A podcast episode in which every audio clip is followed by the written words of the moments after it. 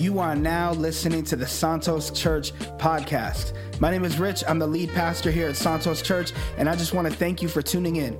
If you'd like to get connected or get involved with what we have going on here in Southwest Detroit, stay tuned to the end of this episode for more information. But for now, let's get to it.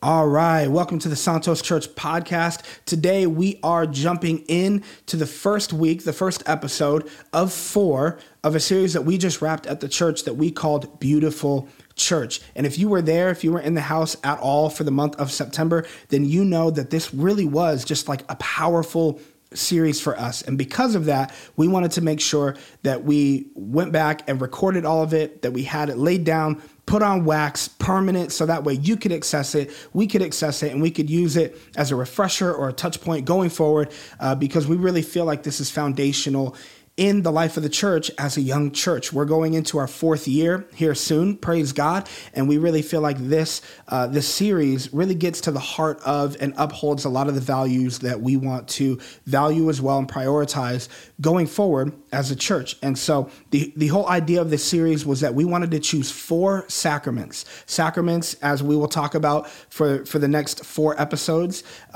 sacraments are sacred practices of the church that when they are done or when they are participated in, they communicate a greater spiritual reality. And so we'll say that several times throughout the next 4 episodes because it's really a big part of this entire series, but we wanted to pick 4 of those. So depending on what tradition you come from or expression of Christianity you come from, there's more than 4, but we wanted to really just hone in and focus on 4 to just drop an anchor in, to really examine and to look at and how we could apply those. And so we wanted to look at how, if we wanted to unpack how each one of those 4 sacraments work in our lives and how, when they are applied to our lives, knit us together deeper with the family of believers across really both time and space, not just here and now in 2023, but reaching all the way back to the first church, to Jesus himself. And so the goal of this series is to show us how using some of the church's traditions,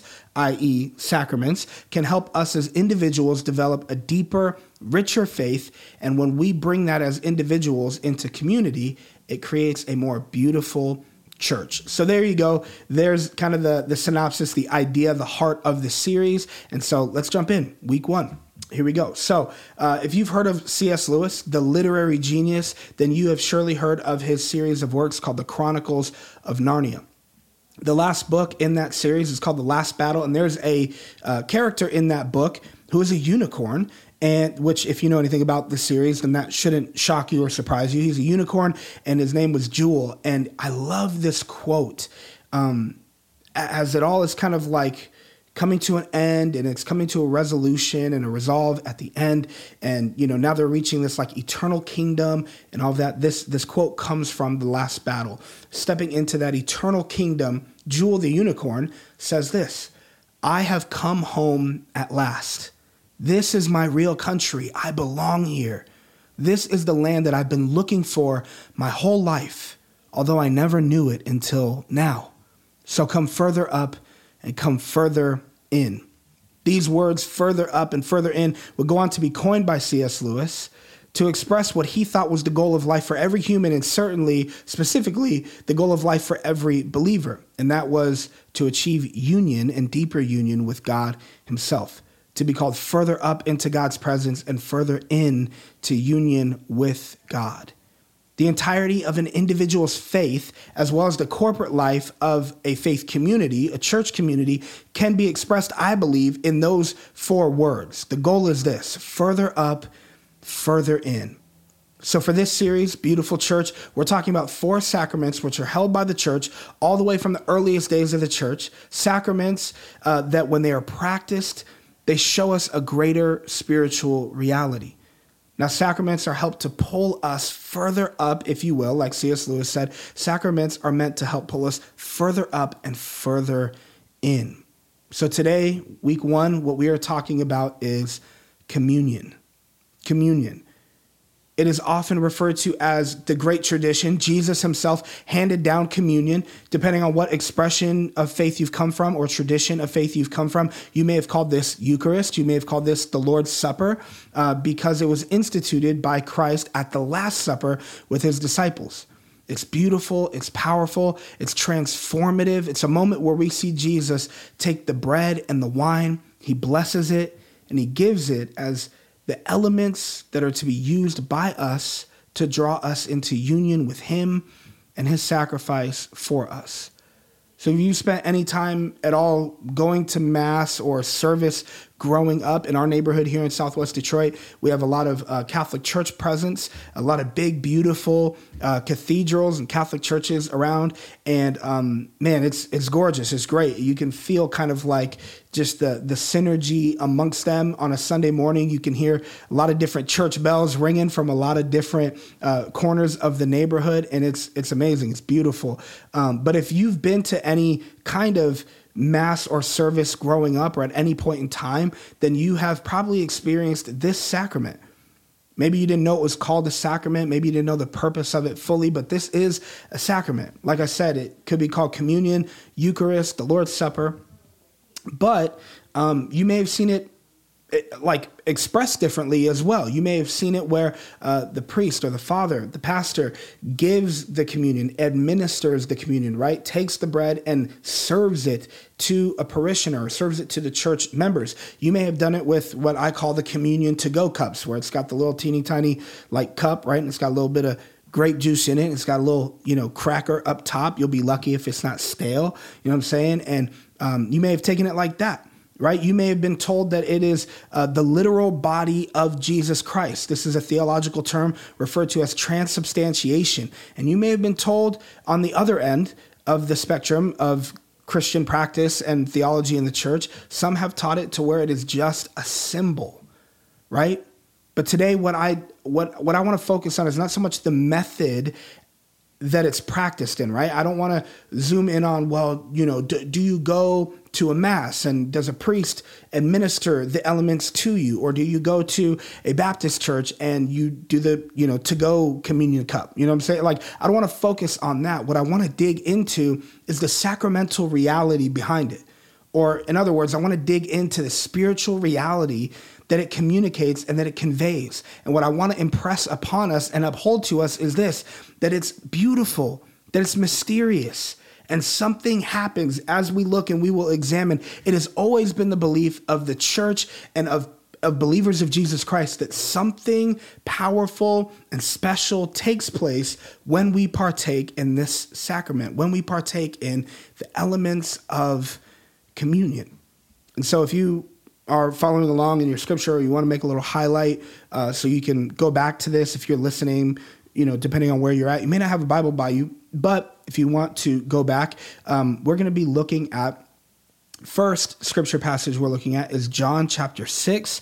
And then after that, we'll look at Mark chapter 14. And so John chapter 6, let me just read this to you like this. This is Jesus's own words. And he says this, I tell you the truth. Anyone who believes has eternal life. Yes, I am the bread of life. Your ancestors ate manna in the wilderness, but they all died. Anyone who eats the bread of heaven, however, will not die, because I am the living bread that came down from heaven. Anyone who eats this bread will live forever, and this bread, which I will offer so the world may live, is my flesh. Then the people began arguing with each other about what he meant.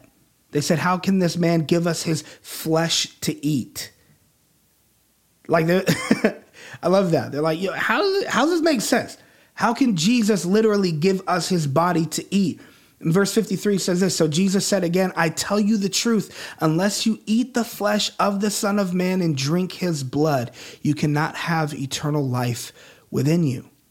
But anyone who eats my flesh and drinks my blood has eternal life, and I will raise that person at the last day. For my flesh is the true food, and my blood is true drink. Anyone who eats my flesh and drinks my blood remains in me, and I in him. I live because the Father who sent me, And in the same way, anyone who feeds on me will live because of me. I am the true bread that came down from heaven. And anyone who eats this bread will not die as your ancestors did, even though they ate manna, but instead they will live forever.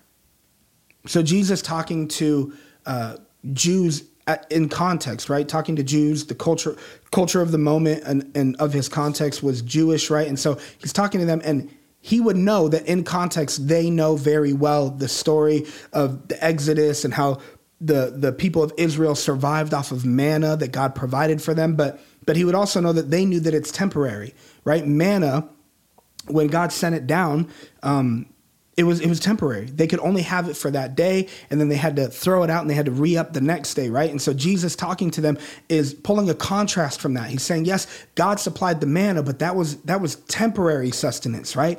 Whoever partakes of me, I am eternal manna. In other words, I am the eternal bread. I am the bread of life. And whoever partakes of this bread, which is my body, and this cup, which is my blood, now is brought into not temporary, but eternal life, eternal sustenance. That's powerful, right? Mark 14:22-24 says this: as they were eating, Jesus took some bread and he blessed it. Then he broke it in pieces and he gave it to the disciples. And he said this, as he passed out the bread, "Take it, for this is my body."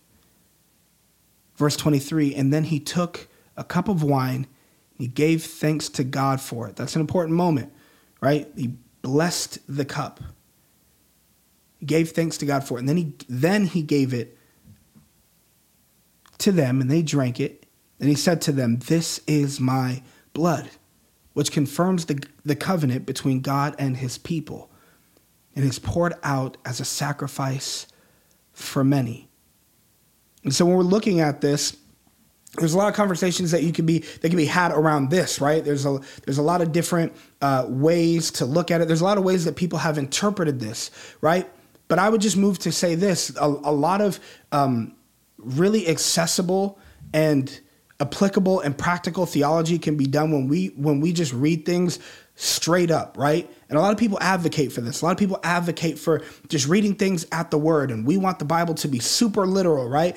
And the uncomfortable thing, though, is that we say that until it says something that literally makes us uncomfortable, right? And then we start to change it and say, no, I didn't mean that. No, it's not, no, that means something else. And really, if you study all this, then it means it, right? But if we're just putting all of these things together, this overall teaching, really, and tradition that would be grabbed onto by the early church and the church fathers and be taught and be passed down in the church, it's that Jesus was saying, my body and my blood, you draw into this, you partake of this, and now you have eternal life. And then Jesus, again, sitting with his disciples at the Last Supper saying, take this bread because it's my body, take this cup because it's my blood, and it's poured out as a sacrifice for many. We can start to see how there's this heightened emphasis, even from Jesus himself, around this Eucharistic moment, right?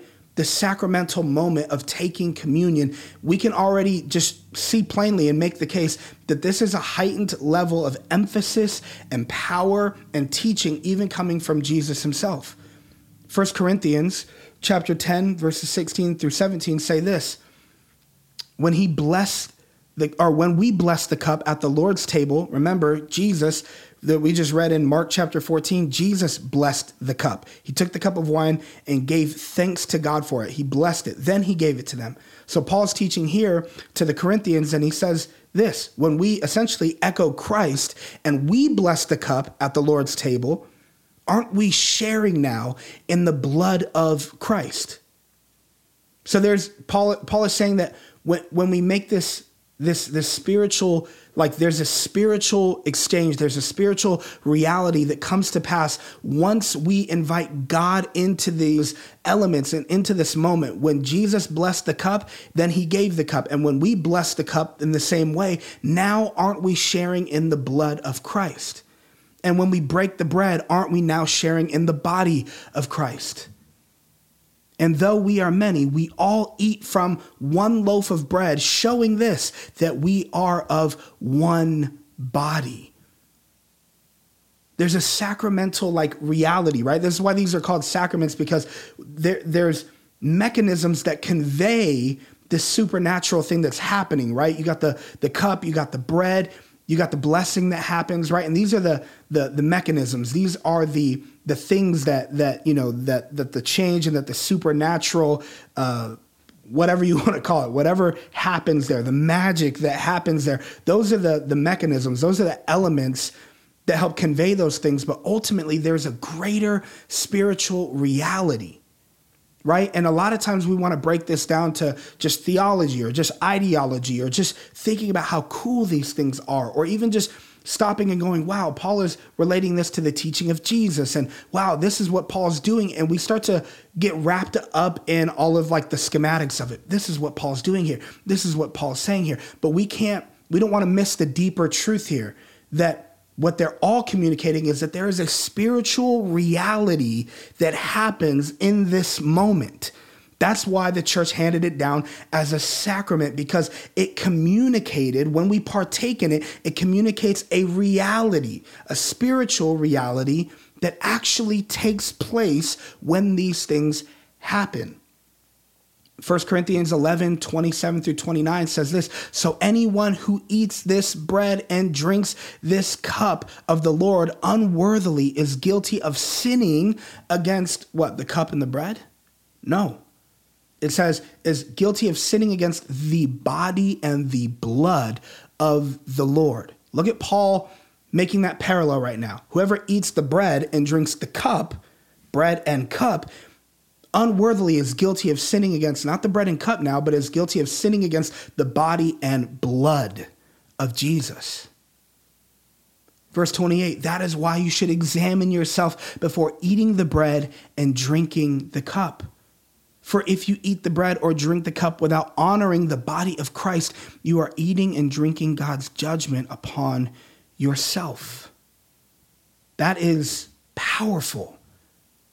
Now, I don't know if you're like me, but a lot of my experience in church was, I mean, and not even a lot of it, all of it, you know, the singular belief really behind whenever we would take communion in churches that I found myself in, or maybe I went to youth group at, or as a young adult I was in, or even that my wife and I kind of came up in ministry, the singular teaching, whether it was said explicitly or it was just implied, is that this is just, and I'm going to use a word that might be a little touchy depending on where you fall theologically, but is that this is just a symbol, right? And there was no mention, and I'm trying to be honest here, but like there was, I'll say hardly ever, right? Because I don't want to speak in absolutes, but I mean, as much as I can remember, it was hardly ever, if not ever, mentioned that there was a spiritual reality. It was only spoken of as a memorial or as a symbol, because Jesus took the bread and took the cup. So we take the bread and we take the cup, just to echo after him in posture, right? So it was a symbol. It was a way that we memorialize what he did for us. But really, when we look deeper at it, and these are just a handful of scriptures, you can see this echoed even throughout like Israel's journey through Egypt and the Passover and preparing the Passover lamb and the meal that they had to take then. And if you really dig into this, I mean, to me, it starts to become, as we really look at this, if we want to be honest, spiritually honest about where this is pointing, I feel like there's a very, very, very strong, overwhelming case for the fact that there is something much more happening here than just a symbol, than just a memorial. That if we really look at it and we want to take scripture at its word, we want to take Paul at his word, we want to take our Lord Jesus at his word, there is something powerful and real that happens, and supernatural and beautiful and mysterious that happens in this moment. There's a heightened level of presence around this moment. to where it's not just a flippant thing. If you're just memorializing or it's just a symbol, how can you violate just a symbol? You could disrespect it, but how does that welcome judgment? How does that bring these deeper things onto you, right? If by Paul's word, if by doing these things without examining yourself first, you are sinning against the very body and blood of Christ, because in that moment, supernaturally, the body and blood of Christ become more present. And the emphasis is clear that it is that Jesus is more present in these moments than at other times in our liturgy or in our services or in our practices, right? This is why, and if you read all through the book of Acts, this is why this sacrament was upheld so dogmatically. You know, I don't know, that's the only word that comes to mind, because it was believed that Jesus' presence is accentuated and elevated and more focused and more potent in the moment of communion or Eucharist or Lord's Supper. That's why throughout the book of Acts, it says, then they gathered together for meals and they took the Lord's Supper together. They would be in houses and they'd be fellowshipping and praying with each other and eating meals and doing all these things. But then they would always make time to emphasize taking communion together, because they didn't want to have communion with each other and spend time with each other without also spending time with the presence of Jesus himself. It's powerful. And so what I want to give you is this. I don't want you to feel pressured to take away a theological standpoint, but what I do want you to take away from this is that no matter where you stand at with this, I want to make the case for this simply, is that communion is holy, that it is sacred, that it is special, that no matter how you look at it, I think it's only hurtful to look at something so powerful and highly regarded and elevated in Scripture by our Lord and by his disciples. It can be harmful, honestly harmful, to only look at it like it's a symbol.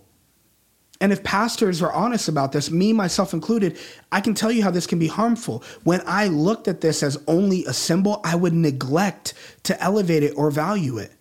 It's easy if you look at it as just a symbol or just as going through the motions or just a memorial. Well, we're here to worship, to honor Jesus.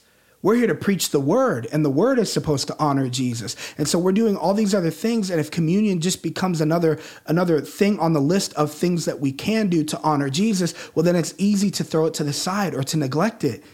Right? And for me, just honestly, it's looked like, you know, we'll play in communion on a Sunday, and then the service will run long, or the message will run long. And now we got to be out in 10 minutes because people are starting to get restless. And so, okay, we'll just push communion back to next month, right? Or we'll push it back a few, and now we're devaluing it, and it becomes harmful to something that is so sacred and special and beautiful, when the scriptures clearly agree. And if you really went back, and I don't want to be super exhaustive here, but there is study that can be done when you really go back and look at the scriptures, but then you also look at the teachings of the early church and the early church fathers.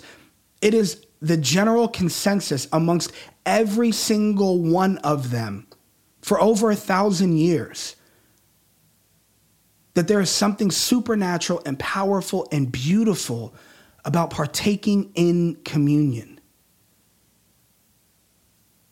We have to learn how to silence our need. We have this like Western cultural need to have answers for everything. We want things to be clearly labeled and clearly defined and marked, and you know, we're able to organize them and categorize them and put them in different boxes. And here's the thing, is that becomes such a thing that we are bought into as a people, that we even like our theology and the God of our personal theologies to be able to fit into the same things. We want to be able to define God. We want to be able to have theological terminology to be able to peg God down and be able to explain the deepest spiritual things about a supernatural and an altogether inexhaustible God. He makes himself known to us, yes, absolutely. But I would say the goal is to not be able to define God fully, but it's to be able to spend time more fully in God's presence. And I would also argue that the desire to know, to be able to define and nail down God more completely actually works against our hunger and our thirst to just dwell in God's presence more fully, to be able to be okay with the mystery, to be able to be okay to say, I don't know how this works, but I believe that it works. I don't know how it happens, but I believe that something is happening. When we can get to that place of awe and reverence and wonder with God, I believe that we will restore and rediscover some of our desire and hunger to just spend time being awestruck by Him. We'll find ourselves in less arguments. We'll find ourselves with our feelings less hurt because we won't feel the need to defend a theological position on things, but instead we'll know more fully the God that defends us and calls us into deeper unity and unison with Him. I wrote this in my notes. The more that we move towards needing certainty to feel better about every aspect of our faith, the less we allow room for wonder and beauty to speak to us. We can be certain that Jesus did, in fact, die for us. We can be certain that He did, in fact, hand down the Lord's Supper, the communion, Eucharist, as a sacramental practice for us in faith communities. He handed it down in community, and those communities handed it down to more communities. So we can be sure that He in fact did do this, that He in fact did die, that He did in fact give the cup and the bread for us to not just memorialize Him, but to partake and to draw into unity and unison with Him and then with each other as we take it together. But within the act of partaking, we should be able to leave some room for the miraculous to still occur, for the mysterious to still happen, and for the beautiful to still capture our hearts. So just some final thoughts around communion is that communion is sacred, and it's a sacrament which unites us with Christ. When you partake of communion, the early church teaching, and even what we just looked at in Scripture, when we partake in communion, it is the sacrament which unites us with Christ. We partake in His suffering through His body and blood, and we get drawn more further up and further in to Jesus Christ. If the life of a believer and the life of the church exists to grasp and to grow in union with Jesus, then communion is the chief and perpetual vehicle in which that happens. I'll say that again. If the life of a believer and the church, so as individuals and collectively, if we exist to grasp and to grow into deeper union with Jesus Christ, then communion is the chief, the first, but also the perpetual. So it's the first and it's ongoing, the vehicle, the mechanism by which that happens. That when we partake in it, we are drawn and we grow in further union with Jesus Christ. From the beginning and all the way throughout the life of a believer, we continue to partake in communion in this sacrament because it continues to draw us deeper and deeper into the life of Jesus. By partaking of the elements in communion, we are drawn further up and further in to the sacrificial love of Jesus Christ. So if you're listening to this, the goal is not for you to end this episode or turn this podcast off and to go, okay, well, I believe this is 100% the way, or that is 100% the way. That's not the goal of this content today. The goal of this is to just restore our willingness to believe in a supernatural God who is able to do supernatural things.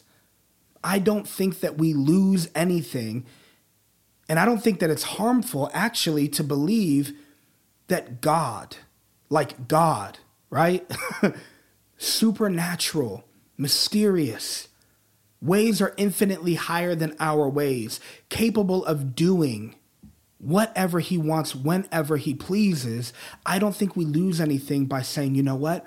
I'm going to choose to believe that God is able to supernaturally do something that has implications that can shift and alter the reality of things that are right in front of me, i.e., I don't think you lose anything in believing that when you approach the elements, the cup and the bread, I don't think you lose anything to believe that Jesus is present in that in a real and supernatural and mysterious way. But conversely, I think it is harmful to undervalue it and to minimize the spiritual reality that does take place. If you go back and you look at the early church teaching and the early church traditions around this, if you go back and study the words of Paul and the words of Christ and so many others, I do think it's harmful to look at those and go, yeah, but nah, that's not what that meant. Or yeah, but this is only just a symbol, or this is, I think it is harmful. I think it can cast it to the side. I think we can push it around. I think that we miss out on a powerful moment and a powerful experience in the presence of Jesus. And so today, all I am making a case for is simply to say, God. You are supernatural. You are God of the natural and the supernatural. You are God of things seen and unseen, and you are able to do things that I cannot comprehend. In my physical mind, you are able to do things through matter that I can't see in ways that I don't know. You are able to change things and shift things beyond my comprehension. And so just giving God back his right to do those things and to operate in ways that we can't nail down and we can't always wrap our mind around, where we just have to say, you know what, I'm okay with believing that he's doing something that I can't explain. Man, I honestly feel like we need to get to that place again. It restores our wonder. It restores the beauty in it. And it gives us permission to put our faith in a God who operates beyond our comprehension, but always comes through for us and is always able to do more than we can ask or imagine. And so let me just give that back to you today. Next time you approach the elements, the communion table, I want to challenge you to heighten your value around it. Heighten the way that you see it. Give God the benefit of the doubt. Give Jesus the benefit of the doubt that he wants to show up and meet you there in a different way, in a special way, in a beautiful way. And I pray that as you take communion, and you spend that time in the presence of Jesus, that you would literally feel him pulling you further up and further in to the reality of who he is and how much he loves you. Let me pray for you. Dear Jesus, thank you for who you are.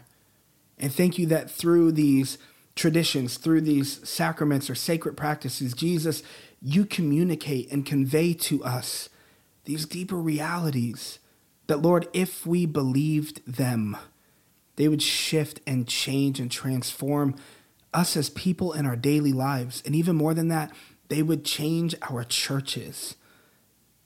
And so, Lord, would you help us to trust? Would you help us to believe? And Jesus, would you show yourself to us? Would you restore some of our wonder, some of our awe in you? Jesus, would you help us to, when our need for definitions and answers for everything and clear-cut parameters for everything, to where we can almost box you in and call your next shots and say what you can and can't do. Jesus, would you just help us to quiet those voices in our mind and say, man, it's not about that. It's about drawing closer to you, to knowing you more, but not for the sake of nailing you down, but Jesus, further up and further into you, so that way you might transform us and use us to transform the world around us. Thank you, Jesus. It's in your name we pray. Amen. Thanks again for tuning in to the Santos Church podcast. If you'd like more information, you can check us out online at santoschurch.org or connect with us on social media. On Instagram, it's at Santos Detroit, and Facebook is facebook.com/Santos Church Detroit. We'll catch you next time.